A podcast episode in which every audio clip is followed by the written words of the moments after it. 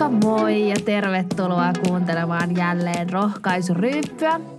Ja haudi haudi hei, kiva nähdä taas. Tai ei me kyllä nähdä yhtään ketään paitsi toisiamme tässä tuijotellaan. Kiva nähdä sua. Tosi kiva tälleen lounaan jälkeen, niin nyt keräillään voimia ja nyt laskeudutaan päivän teemaan.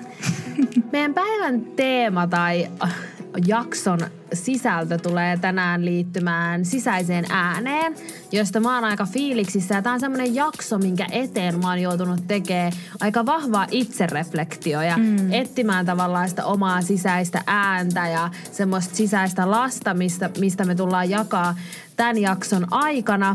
Mutta Ina, oot sä joutunut tekemään mitään reflektioa tämän jakson? On kuule monenmoista reflektio-touhua joutunut tekemään ihan niin kuin koulutehtävistä lähtien, mutta jos puhutaan tästä podcastista, niin... Jo tästä mä niin kuin lähtökohtaisesti... Nimenomaan, että lähdetään, lähdetään tässä kontekstissa, että mä en ala niin kuin tässä availemaan muuta, mutta kyllä siis mietin tosi paljon sitä, että miten mä puhun itselleni ja tuli jopa semmoista niin kuin surua myös sydämeen, että mä oon tosi monissa tilanteissa ollut itseäni kohtaan ihan äärimmäisen ankara ilkeä ja jopa kohtuuton. Ja sitten mä niinku aloin miettimään, että, että oikeasti on totta, että tämä aihe on tosi tärkeä, koska me ei voida ikinä niin kuin liikaa kiinnittää huomiota siihen, miten me puhutaan itsellemme, koska se kaikki heijastuu kyllä aina ulospäin. Ja mä väitän, että se niin kuin näkyy kyllä meidän, miten me kohdataan myös muita ihmisiä, että miten me nähdään itsemme myös vaativissakin olosuhteissa. Just näin. Tosi hyvin kiteytetty. Hei, ennen kuin me mennään enemmän siihen, että jaetaan meidän omia ajatuksia mm. kokemuksia, niin haluaisitko vähän, että ollaan niin kuin kaikkien kanssa samalla sivulla siitä, että mitä, mitä sisäinen ääni on ja mitä me sillä tarkoitetaan tä, tässä meidän jaksossa, niin haluaisitko vähän jakaa siitä sisäisestä äänestä? Juu, eli niin kuin sisäinen ääni tai sisäinen puhe, niin me tultiin Lidian kanssa siihen tulokseen, että se on vähän niin kuin semmoinen hiljainen ääni meidän sisällä, että miten me puhutellaan itseämme sisäisesti. Eli voi joko ajatella, että se on niin kuin monologia, että minä nyt puhun itsekseni mielessäni ja käyn ajatuksen vaihtoa niin kuin oman itseni kanssa. Tai mä niin kuin myös ajattelen, että se voi olla semmoista dialogia, eli kahden suuntaista niin kuin menneisyyden tapahtumien, tapahtumien ja nykyhetken välillä, tiedätkö, että missä pisteessä mä oon tällä hetkellä ja muuta – ja me uskotaan myös, että niin kuin itsemuota, itsemyötätunto liittyy tosi vahvasti sisäiseen puheeseen tai semmoiseen, niin kuin, että jos me pyritään niin kuin parantamaan meidän sisäistä puhetta myönteisemmäksi, niin se armollisuuden osoittaminen itseä kohtaan on tosi isossa osassa. Ja voisi ehkä ajatella, että semmoinen itsemyötätuntoinen ajattelu niin osoittaa semmoista kypsää suhtautumista, että mä olen inhimillinen ja erehtyväinen – et ei ole ehkä mitään semmoista niin kuin kaiken, kaiken kattavaa ja kirjavaa niin kuin yhtä tiettyä tiivistelmää tuosta sisäisestä äänestä, mutta nouseeko sinulla jotain lisäksi? No ei ehkä, mutta mun mielestä oli tosi hyvä silleen niin kuin käydä myös läpi sitä, että mitä me tarkoitetaan tällä jaksolla, koska sisäistä ääntä voi varmasti katsoa eri perspektiivistä käsin. Mm niin tavallaan tuoda esille se, että mitä me tarkoitetaan sillä tässä jaksossa, niin Jep. ehkä sit saa myös semmoista samaistuttavampaa öö, ja ymmärrettävämpää tekstiä meiltä ulos. Sitten ehkä ymmärtää mm. sitä, mitä me tarkoitetaan paremmin, kun on vähän jaettu, että mitä me sillä niin meinataan. Että mulla ei ole mitään lisättävää mun mielestä. Kyllä. Selitit tosi hyvin, mutta jos me mennään niin suoraan aiheeseen, niin mitä sä ajattelet siitä, että mm. miten sä lohdutat sun ystävää, jolla on niin vaikea elämäntilanne ja joka on vaikka tosi surullinen jostain mm. asiasta, niin miten sä lohdutat sun ystäviä siinä tilanteessa? Itse asiassa tosi hyvä kysymys, että miten mä lohduttaisin mun ystävää, joka on niin kuin vaikeassa elämäntilanteessa tai tosi surullinen, niin kyllä mä koen, että mä oon lähtökohtaisesti semmoinen ihminen, että mä uppoudun aika lailla myös sen toisen ihmisen tunnetilaan.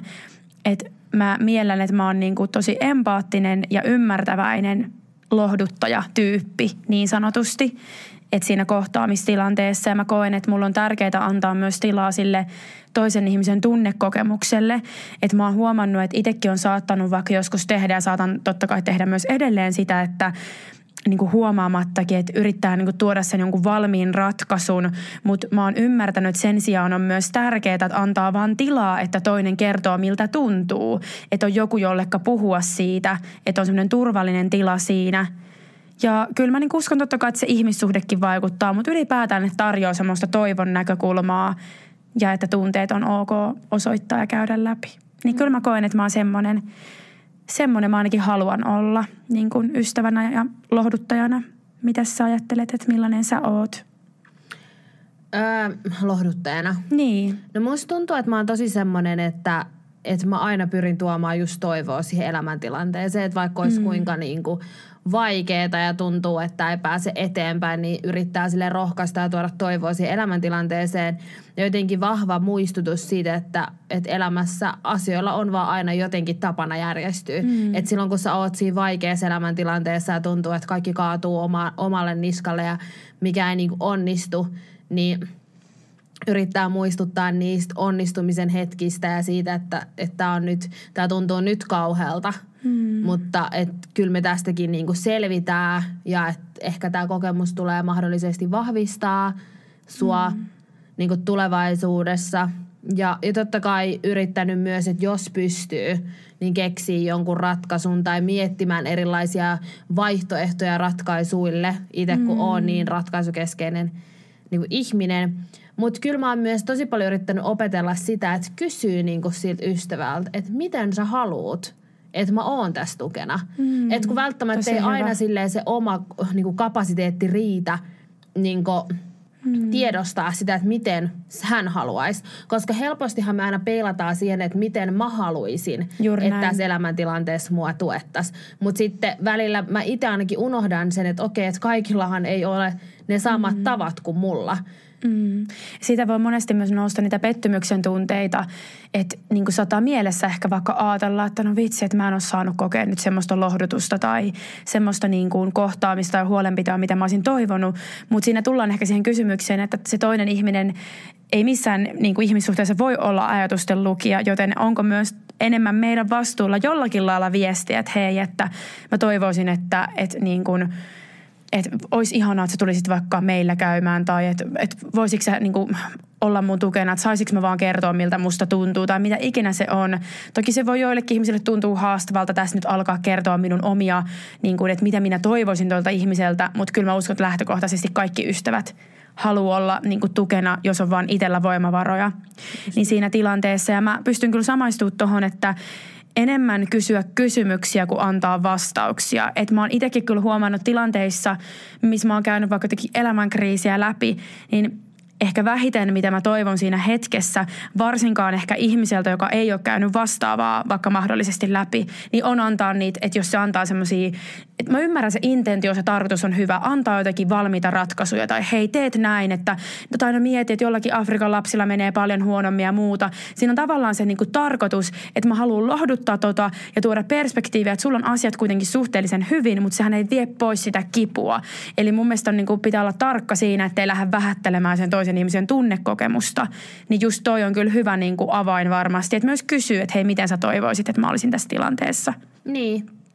Ja sitten myös sen, että on tajunnut myös jälkikäteen, että vitsi, että itsekin ehkä toivoo sitä. Mm. Että et, et sulle ei ole se valmis tapa olla mm. siinä lohduttajan roolissa. Että mä toimin aina samalla tavalla niin. automaationa tyyppisesti. Niin. Että et sä ehkä osaisit kysyä, että et miten sä niinku mm. oot siinä. Tai kun oppii tuntea sen ihmisen, niin vaan niinku, ei välttämättä totta se kai. ole tarvinnut kysyä, mutta monesti se voi olla ihan tarpeenkin. Ja totta kai se, että jos on oikeasti superläheinen ja on mm. tuntenut vuosia ja tietää, niin se on sitten eri asia. Mutta jos on vähäkään epävarma fiilis, niin kyllä mä haluan kannustaa kysymään. No mitäs Lidia, mä en tiedä olitko miettimässä jo samaa, mutta tässä kun me vähän äsken käsiteltiin, että miten me lohdutettaisiin meidän ystävää, joka voisi huonosti, niin käännänkin kysymyksen toisinpäin. Eli miten taas sä puhut itsellesi silloin, kun sä kohtaat vaikeuksia tai pettymyksiä elämässäsi? Mä pohdin tätä kysymystä pitkään ja pohdin sitä, että miten mä vastaisin tähän. Ja, ja mietin, että miten mä voisin olla mahdollisimman niin kuin rehellinen ja aito ja mennä myös siihen tunteeseen ja muistella niitä hetkiä, mm. kun on kokenut pettymyksiä. Siis jatkuvastihan niitä tulee, mutta – mutta äm, mä tajusin, että, että jos mä oon tehnyt semmoista työtä itteni kanssa, että, että jos on joku juttu, johon, johon mä oon laittanut tosi paljon paukkuja itsestäni, niin jos mä oon an, tavallaan, mulla on, mä oon tehnyt ajatustyötä siinä, että okei, tässä on chanssi, että mä epäonnistun. Tässä on mahdollisuus, että tämä ei mene ihan niin kuin mä oon suunnitellut. Niin silloin mä koen, että se pettymyksen tunne ei ole niin suuri. Jotenkin mm. mä osaan olla armollisempi itseäni kohtaan, koska mä oon jotenkin tehnyt Etukäteen valmistautunut mä henkisesti. tehnyt semmoista työtä itteni kanssa, Mm. että että mä osaan niinku puhua itselleni myös niinku armollisemmin. Että mä osaan niinku ajatella, että okei, että ei mitään hätää, että voidaan ensi kerralla niinku kokeilla uudestaan tyyppisesti. Mutta sitten jos on joku tilanne, mistä on ollut, tiedätkö, silleen, tosi varma ja miettinyt eri skenaarioita ja miettinyt asioita eri näkökulmasta, että okei, tämän nyt pitäisi onnistua. Mm. Tässä ei ole nyt annettu niin kuin, juuri ollenkaan tilaa epäonnistumiselle.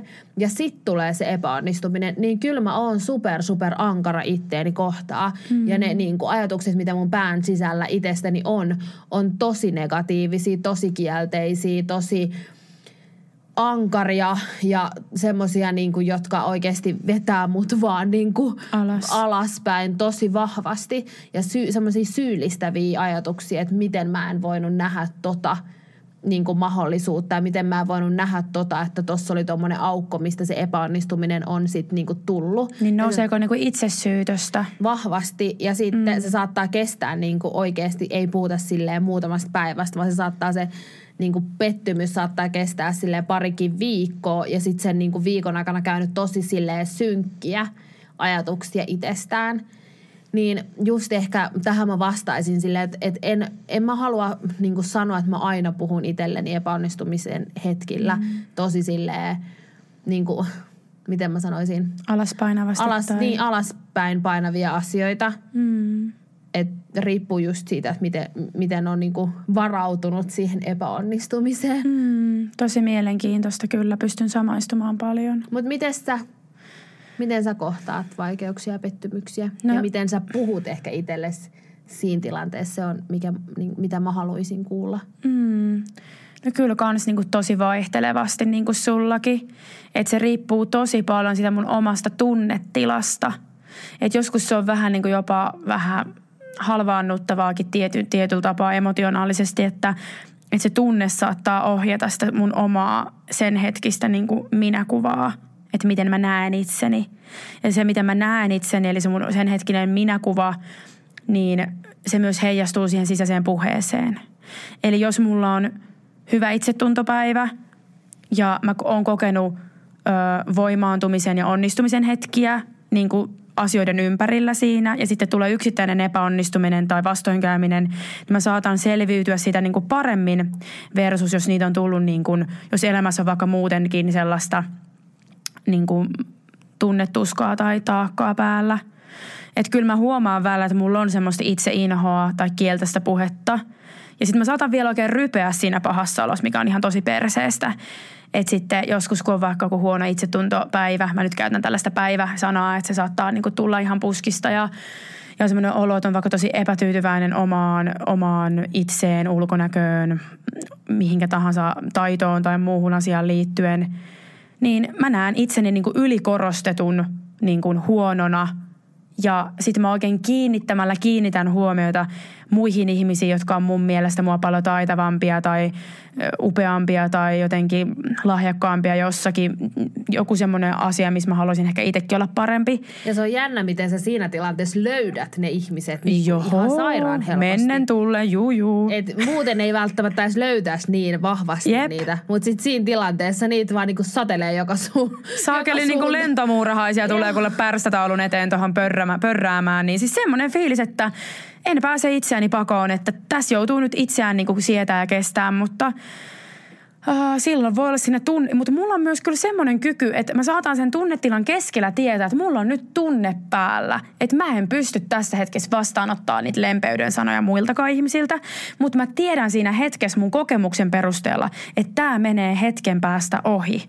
Että se ei kestä ikuisesti se tunnetila mun sisällä.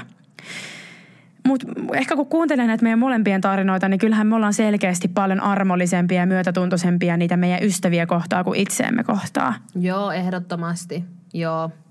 Mutta kyllä musta tuntuu, että, että pakko ehkä myös nostaa se, että että se, tässä meidän ystävyyden aikana mä oon myös ehkä huomannut sen, että Mm.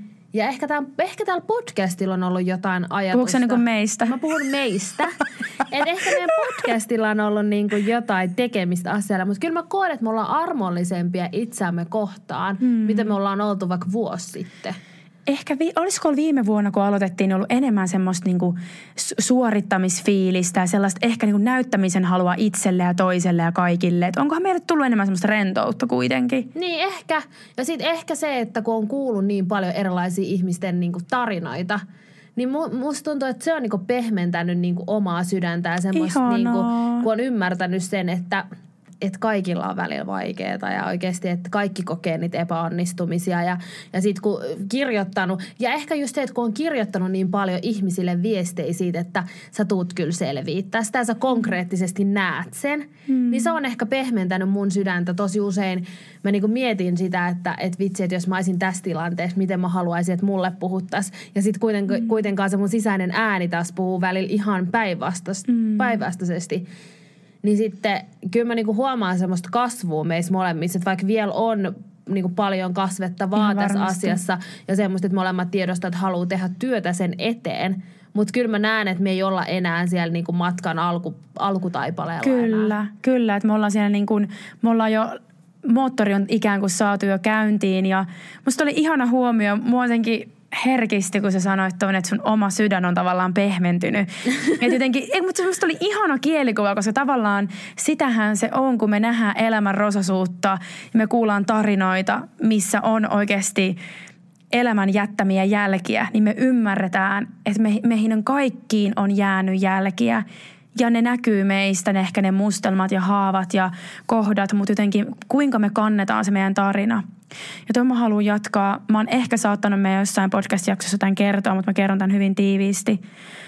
Joskus vuosi puolitoista vuotta sitten mä pyöräilin yliopistolta kotiin. Ja ää, mä oon tosi visuaalinen ajattelija ja ehkä säkin Lidia oot, että tavallaan näkee semmoisia visua- visuaalisia mielikuvia.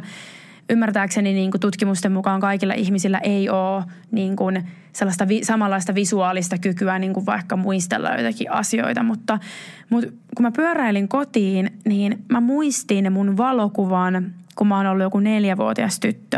Ja mulla on semmoiset vaalean kultaisen, semmoiset upeat, tiedätkö, kutrikiharat hiukset. Ja mulla on semmoinen, tiedätkö, voikukkaseppele niin kuin mun hiuksissa. Ja mulla on semmoiset 90-luvun vaatteet päällä. Ja mä hymyilen siinä kesällä.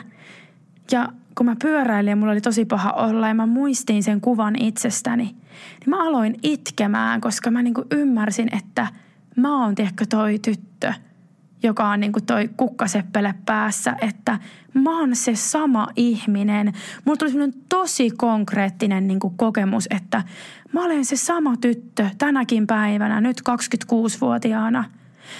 Että enhän mä, niin kuin, että mä en halua kadottaa sitä mun sisäistä lasta ja sitä, jotenkin mutta se myötätunto, että mä vähän niin kuin ulkoistin itseni, että hei mä katon sitä neljävuotiaista Inaa ja on silleen, että – mä ymmärrän sua, että kaikki nuo kokemukset, mitä sä oot käynyt läpi, niin ne on tehnyt susta semmoisen, kuka sä oot tänä päivänä, että sä oot selviytynyt monesta asiasta. Ja tämä on ehkä se, mitä me halutaan tuoda myös tässä jaksossa, että mitä meidän sisäiselle lapselle kuuluu tänään. Ja mä haluan kysyä sulta, Lidia, tämmöisen spontaanin kysymyksen jotenkin tästä inspiroituneena, että mitä sun sisäiselle lapselle kuuluu just tänään? Mitä mun sisäiselle lapselle kuuluu just tänään? Mä en ole ehkä Koetko sä, että sulla on niinku joku kytkös siihen? Kyllä mä koen, että mulla on niinku yhteys siihen ja on tosi usein tilanteita, missä mä mietin, että miten mä toimisin nyt, jos mä olisin 15 vuotta nuorempi tai 10 vuotta nuorempi. Ja mä ehkä on lähtenyt myös niinku miettimään asioita myös siltä kannalta, että miten mä toivoisin, että mua huomioitaisiin tietyissä tilanteissa.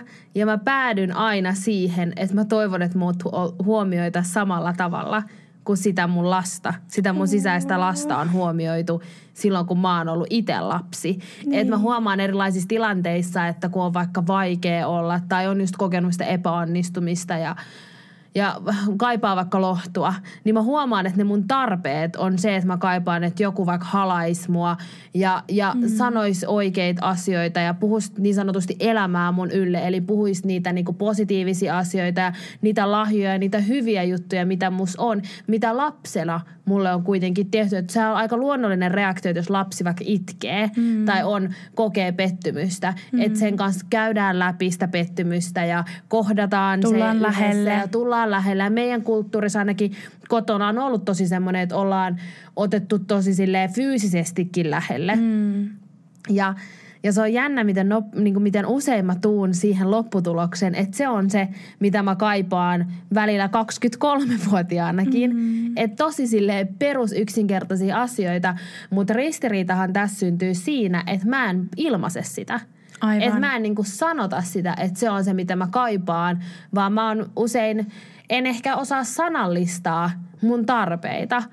Mm. Ja, ja se on niin kuin, se on ehkä vähän silleen rajua sanoa myös ääneen, mutta ähm, kun mä puhun tästä, että mä tunnistan siis sisäisen lapseni itsessäni ja kaipaavani niin kuin samanlaista lohtua, mitä pieni lapsi, mutta aikuisena mä oon kasvattanut niin kovan kuoren itselleni, joka ei anna periksi.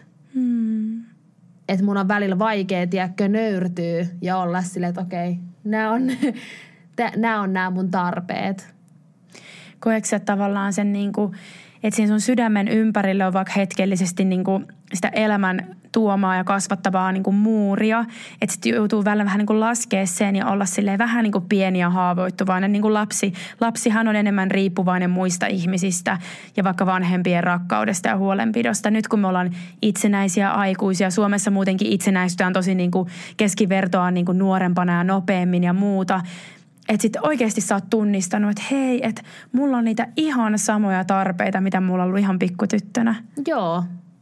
Ja se korostuu just niinku tietynlaisissa tilanteissa. Mm. Et ei, en mä koe, että mulla on koko ajan samoja tarpeita, että mun pitäisi no koko ajan olla niin kuin joo, joo. äitin kanssa tuolla kaupungilla. Mutta, mm. mutta ehkä just silleen tuommoisissa tilanteissa, kun, kun käydään vaikka vaikeita tunteita läpi tai just sitä epäonnistumista, niin huomaa, että ne tarpeet on loppujen lopuksi aika yksinkertaisia, mm. mutta sitten ei ole vaan sanottanut niitä tarpeita ja sitten harmittaa, että niitä omia tarpeita ei ole kukaan täyttänyt, vaikka mä tiedän, että mulla on ympärillä ihmisiä, jotka niin kuin, olisi iloisia siitä, että ne saisi täyttää niitä tarpeita, mutta ne ei myöskään tiedä, että milloin, milloin mulla on se tarve, kun mä en myöskään sano siitä ja mä oon aika hyvä niin peittämään. Mutta sä oot Lidia tosi pitkällä jo siinä, että sä tunnistat ton ja uskallat ton asian sanoa ääneen toi on tosi iso juttu oikeasti, iso oivallus. Niin ja mä oon puhunut siitä niin kuin silloin alkuvaiheessa, kun me ollaan aloitettu meidän podcastia, niin mä oon mm. puhunut siitä, että mulla on vahva ollut epäonnistumisen pelko. Ja mä oon sitä työstänyt niin kuin pitkin pitkin mun aikuisikää ja työstän edelleen, että kyllä mä koen, että tässäkin asiassa me ollaan menty niin kuin monta askelta eteenpäin, mutta on vieläkin, ja on tilanteita ollut, missä mä oon siitä niin kuin vaan sanottanut. Mm mun tarpeita ja ne on tullut täytetyksi. Mä oon saanut Kyllä. siitä semmoisen niin hyvän kokemuksen, mutta on vielä niin kuin, se ei ole vieläkään tunnu musta mukavalta se niiden asioiden sanottaminen, että se lopputulos tuntuu mukavalta. Mm. Niin mä haluaisin, että, se, että mulla ei olisi mitään kynnystä. Kun mä huomaan, Aivan. että mulla on vielä siihen kynnys, niin mä haluaisin, että se olisi niin matala, että sitä ei olisi saan kiinni, mutta on tosi niin kuin sä hyvin tunnistat kuitenkin itsessäsi, että, että siellä on välillä niin kuin vaikeutta sanallistaa, mutta silloinhan sä meet sun epävarmuuspisteitä ja pelkoja kohti, kun sä uskallat tehdä vastoin, vaikka se tuntuu vähän ehkä niin kuin epämiellyttävältä tai vaikealta. Niin. Miten sä kuvailisit, että miten sä kohtaat sun sisäistä mm. lasta ja miten te koette yhdessä epäonnistumista niin. esimerkiksi? Niin. Mä jotenkin niissä hetkissä, kun mä onnistun tavallaan kohtaamaan sen mun sisäisen lapsen, niin mä, mä niin kuin tavallaan ajattelen, että, että toi niin kuin mun sisäinen lapsi, niin ainut mitä se tarvii on niin kuin rakkautta. Et mä uskon, että Tommy Helsteen puhuu paljon siitä, että ihminen voi olla totta silloin, kun se on niin kuin rakkaudessa. Et mä en niin kuin usko, että pelko tai mikään semmoinen, puhun niin kuin ei semmoista pelkoa, että Aa, karhu tulee juoksen pakoon, vaan semmoinen vaikka jatkuvassa pelossa tai semmoisessa tuomiossa niin kuin aktiivisesti eläminen ja sen alla eläminen, niin se ei niin kuin vapauta meitä elämään sitä meidän niin kuin täyttä elämää, niin kuin monesti lapsi, joka on vapaa ja joka on saanut elää vaikka turvallisessa ympäristössä, ja niin kuin, että mielikuvitus vaan rajana, niin mä uskon, että silloin me ollaan tosi niin kuin, siinä luonnollisessa tilassa. Ja toki me kasvetaan aikuisiksi, meillä tulee vastuuta, me ei voida enää käyttäytyä niin kuin lapset, mutta meidän sisällä niin kuin tunnemaailmallisesti on se lapsi, niin kyllä mä ottaisin sen niin kuin lapsen vaan syliin ja olisin silleen, että hei mä uskon suhun, että, että oikeasti niin kuin yritän vaan uudestaan, että, että me kaikki tehdään virheitä. Ja jotenkin en mä tiedä siis, kun miettii vaikka jotakin niin kuin itsemyötätuntoakin, niin tiedetään siis ihan tutkimuksienkin mukaan, että itsemyötätunto, niin sehän saa niin kuin aikaan just luovuutta, onnellisuutta, inspiraatiota, innostumista, epäonnistumisen pelon vähentymistä ja stressin lieventymistä ja kaikkea muuta sellaista. Muun muassa Mieli ry-sivuilla lukee tosi paljon niin kuin itsemyötätunnosta ja niin kuin sen taustoista. Että kyllä selkeästi se oman sisäisen puheen niin kuin sen tarkastaminen, että miten puhuu itselleen, niin se oikeasti vaikuttaa aika paljon meidän hyvinvointiin ja onnellisuuteen. Että jos joku vielä tässä vaiheessa ajattelee, että tämä on niin kuin höpön pöpön löppöitä ja tällaista kevyttä, kevyttä niin kuin armollisuuspuhetta, niin kyllä tämä on niin kuin aika silleen hyvällä tavalla vakavakin aihe, jos niin kuin näin voi sanoa. Joo, mä saan niin. tosi hyvin kiinni. Ja just toi oli ähm, musta hyvin sanottu toi, että yleensä lapsellehan sanotaan, että no yritä uudestaan. Että jos lapsi vaikka harjoittelee jotain, niin harvoinhan se ekalla nousemiskerralla oppii kävelee. Mutta sehän mm. lapsihan saatetaan nostaakin monta kertaa, että no niin, että äiti auttaa sua nou- niin. nousee ylös ja sitten sit taas niinku harjoitellaan uudestaan. Niin ehkä toi on se, mitä mä haluaisin niinku puhua mm. itteni ylle ja muiden ylle, että – se, että sä nyt oot ekan kerran epäonnistunut, niin se ei tarkoita, että sä et voisi onnistua jollain toisella kerralla. Et mulla oli tosi inspiroiva yksi tuttu, joka mm. haki neljä kertaa lääkikseen. Ja mä en muista, että pääskö se sillä neljännellä kerralla vai vasta viidennellä kerralla sit niinku sisään. Niin se, että jos mä mietin itseäni, niin mä olisin varmaan tokan kerran jälkeen luovuttanut. Mm. Mm. Mutta sitten se, että miten se niinku etti tavallaan ne kehityskohdat, lähti treenaamaan niitä, sitten ei taaskaan päässyt, sitten taas uusi pettyminen ja sitten taas lähdetään treenaamaan niitä omia, niin kuin ehkä niitä, missä tarvisit enemmän mm. tukea, sitten taas kaatu, että tavallaan pakko sanoa, että mä en tiedä miten, mä en olisi varmaan kestänyt noin montaa mm. epäonnistumista toisaalta haastaa sun ajatusta.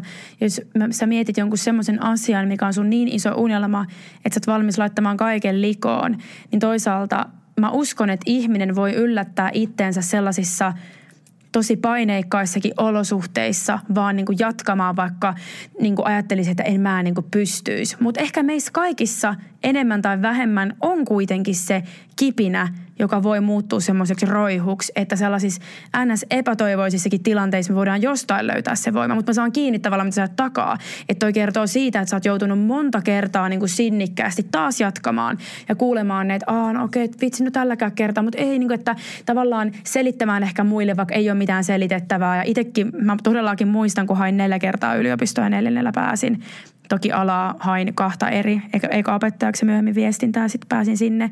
Niin mä muistan kyllä sen tunteen ja, ja niin kuin näin. Ja en mä tiedä siis, ihminen on aika uskomaton siinä mielessä, että mihin asioihin voi pystyä, mutta on niin kuin tosi upea tarina, että ihminen voi pystyä paljonkin.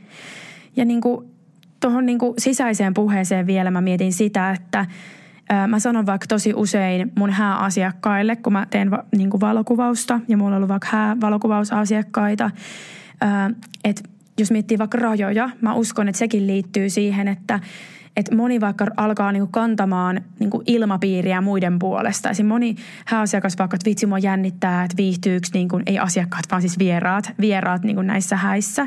Niin mä usein sanon, että hei, että jokainen ottaa niinku vastuun omasta viihtyvyydestä ja omista tunteista. Että se ei ole niinku sun tehtävä että tavallaan jokainen aikuinen ihminen ottaa vastuun siitä, jokainen ottaa myös vastuun siitä omasta sisäisestä puheesta, niin silloin se myös opettaa meille niitä rajoja, että me ei kannatella koko maailmaa meidän harteilla, vaan kaikki lähtee niin kuin meidän omasta sisimmästä. Just näin, tosi hyvin sanottu, koska se taakka olisi muuten aivan liian valtava, jos alat ottaa niin kuin hirveästi vaikka tuossa tilanteessa vastuuta niistä muiden vieraiden viihtyvyydestä. Jep, jep. Että sehän olisi ihan silleen... Mm en itse ehkä kykenisi, tai siis silleen, että se olisi niin kuin liikaa. Niin ja sitten tuohon niin tuommoisessa Kalevan, musta on oululainen lehti, niin oli tämmöinen nettiartikkeli, missä oli, missä oli tota niin, psykoterapeutti Katja Myllyviita sanoi hyvin, että esimerkiksi monesti tosi perfektionistiset ihmiset kokee niin kuin eniten sitä semmoista tyytymättömyyttä jatkuvasti, että, että asiat ei voi koskaan, vaikka, vaikka oikeasti asiat ei voi koskaan olla täydellisesti. Ja mä uskon, että siihenkin liittyy niin, niin kuin rajat, että meidän pitää ymmärtää, että mä teen mun voitavana, voita, voitavani, mm. miten tämä suomi kieli menee, ja muut hoitaa niiden omat osa-alueet. Että siinä tulee myös se ymmärrys, että, että mun vastuu on niin kuin se mun oma pikkuplantaasi ja tontti, mutta mä en ota tästä koko golfkentästä niin kuin vastuuta. Ja se on, se on tosi tärkeä huomio, koska ehkä mä en tiedä, että ri, ri, liittyykö se siihen. Riittääkö ja liittyykö? et liittyykö se siihen, että, että millaisissa kaveripiireissä mä itse liikun ja millaisia ystäviä mulla on. Mm. Mutta kyllä mä huomaan, että toi on niinku vaikka mun ympyröissä tosi mm. semmoinen – äm, iso asia, niin kuin näyttäytyy useasti. Mullakin on paljon ystäviä, jotka itse sanoo, että ne tiedostaa sen, että ne kantaa vaikka vahvasti ilmapiiriä. Hmm. Joka on musta tosi kaunista, että on ihmisiä, jotka kantaa vahvasti ilmapiiriä. Ja muista ilmapiiri on, niin kuin sähän, kyllähän jokainen ihminen jollain tavalla varmasti aistii jonkunnäköistä ilmapiiriä. Hmm. Ja totta kai mitä parempi se on ja turvallisempi, niin sitä parempi ihmisen on olla siinä. Mutta sitten taas se, että aikuisena ihmisenä sä et voi kantaa hmm. niin kuin, tai sä et, totta kai sä voit kantaa, mutta sä et voi ottaa vastuuta Muiden siitä. tunteista tai ulostuloista, todella hyvin niin. sanottu. Kyllä, ihan totta. Mutta miten me haluttaisiin jättää meidän kuulijoille niin tästä sisäisestä puheesta ja sisäisestä äänestä, jos niin molemmilta otettaisiin vielä yhdet pointit tähän loppuun? No ehkä se, mitä mä haluaisin sanoa, on se, että että oikeasti keskittyisi siihen, että miten itselleen puhuu, mm. minkälaisia sisäisiä ajatuksia itsestään on.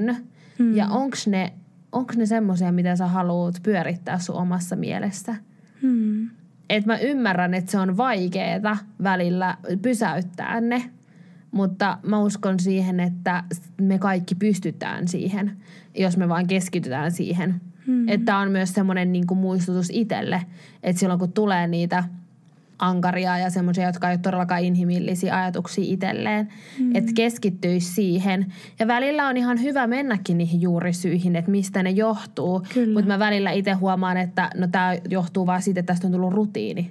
Mm että mä, halua, niin kuin, että mä haluan katkaista tämän rutiinin ja oppia olla inhimillisempi itteeni kohtaa. Ja totta kai musta on hyvä vaatia itseltään, on hyvä haastaa itseään, mutta että kaikella on rajansa ja muistaisi mm. ne rajat. Ehkä se on se, mitä mä haluaisin jättää. Mitä niin. sä jättäisit? Ja tuohon jotenkin, että ajatuksethan luo todellisuutta. Että sillä on aika iso voima loppupeleissä, mitä me ajatellaan itsestämme. Se heijastuu kaikkeen. No mulla on tämmöinen viimeinen, mä uskallan nyt ottaa tämän vaikka vielä loppuhaasteeksi. Tämä samalla voisi toimia hyvänä loppuhaasteena meidän kuulijoille. Eli seuraavan kerran, kun sulla tulee ankaria ja syytteleviä mielikuvia itsestäsi ja sä koet, että sä oot epäonnistunut, sä häpeät itseäsi ja missä ikinä rotkossa sä koet olevas, niin me tavallaan itsestäsi ulkopuolelle ja kato itseäsi niin kuin sitä neljävuotiasta pientä lasta – ja mieti, että miten sä lohduttaisit sitä neljävuotiasta tai viisivuotiasta pientä lasta ja kuvittele, että sä oot se pieni lapsi ja sä oot ollut joskus se pieni lapsi ja se pieni lapsi on vieläkin sun sisällä, joka kaipaa tulla syvimmiltään vaan ymmärretyksi ja rakastetuksi. Niin tällainen ajatus jotenkin niin kuin tuntuu Ihana. tärkeältä sanoa vielä ääneen. Tosi kaunis. Voi että me ollaan varmaan kuulla jakson loppu, loppupuolella tässä, että ollaan niin kuin nyt käyty vähän tätä läpi, tätä sisäistä ääntä. Ja... Oli jotenkin niin. tosi semmoinen niin kuin pohdiskeleva mm. ilmapiiri ja utelias ilmapiiri. On huomaan myös molemmista, että kun toinen piti puheenvuoroa, niin toinen katsoi vaan syvälle silmiin ja unohti ehkä sen, mitä oli seuraavaksi sanomassa, koska keskittyi niin vahvasti siihen. Mutta just se, että että miten tärkeää on vaan keskittyä siihen omaan sisäiseen ääneen ja tehdä mm. mahdollisesti muutosta siinä, jos jos ne ei ole niin kuin linjassa senkaan, mitä sä haluat itsestäsi ajatella. Jep, tosi hyvä. Mutta me kiitetään. Laittakaa ihmeessä meille viestiä Instagramin rohkaisuryyppypodi ja me kuullaan ensi jaksossa. Näin tehdään. Moikka! Moikka!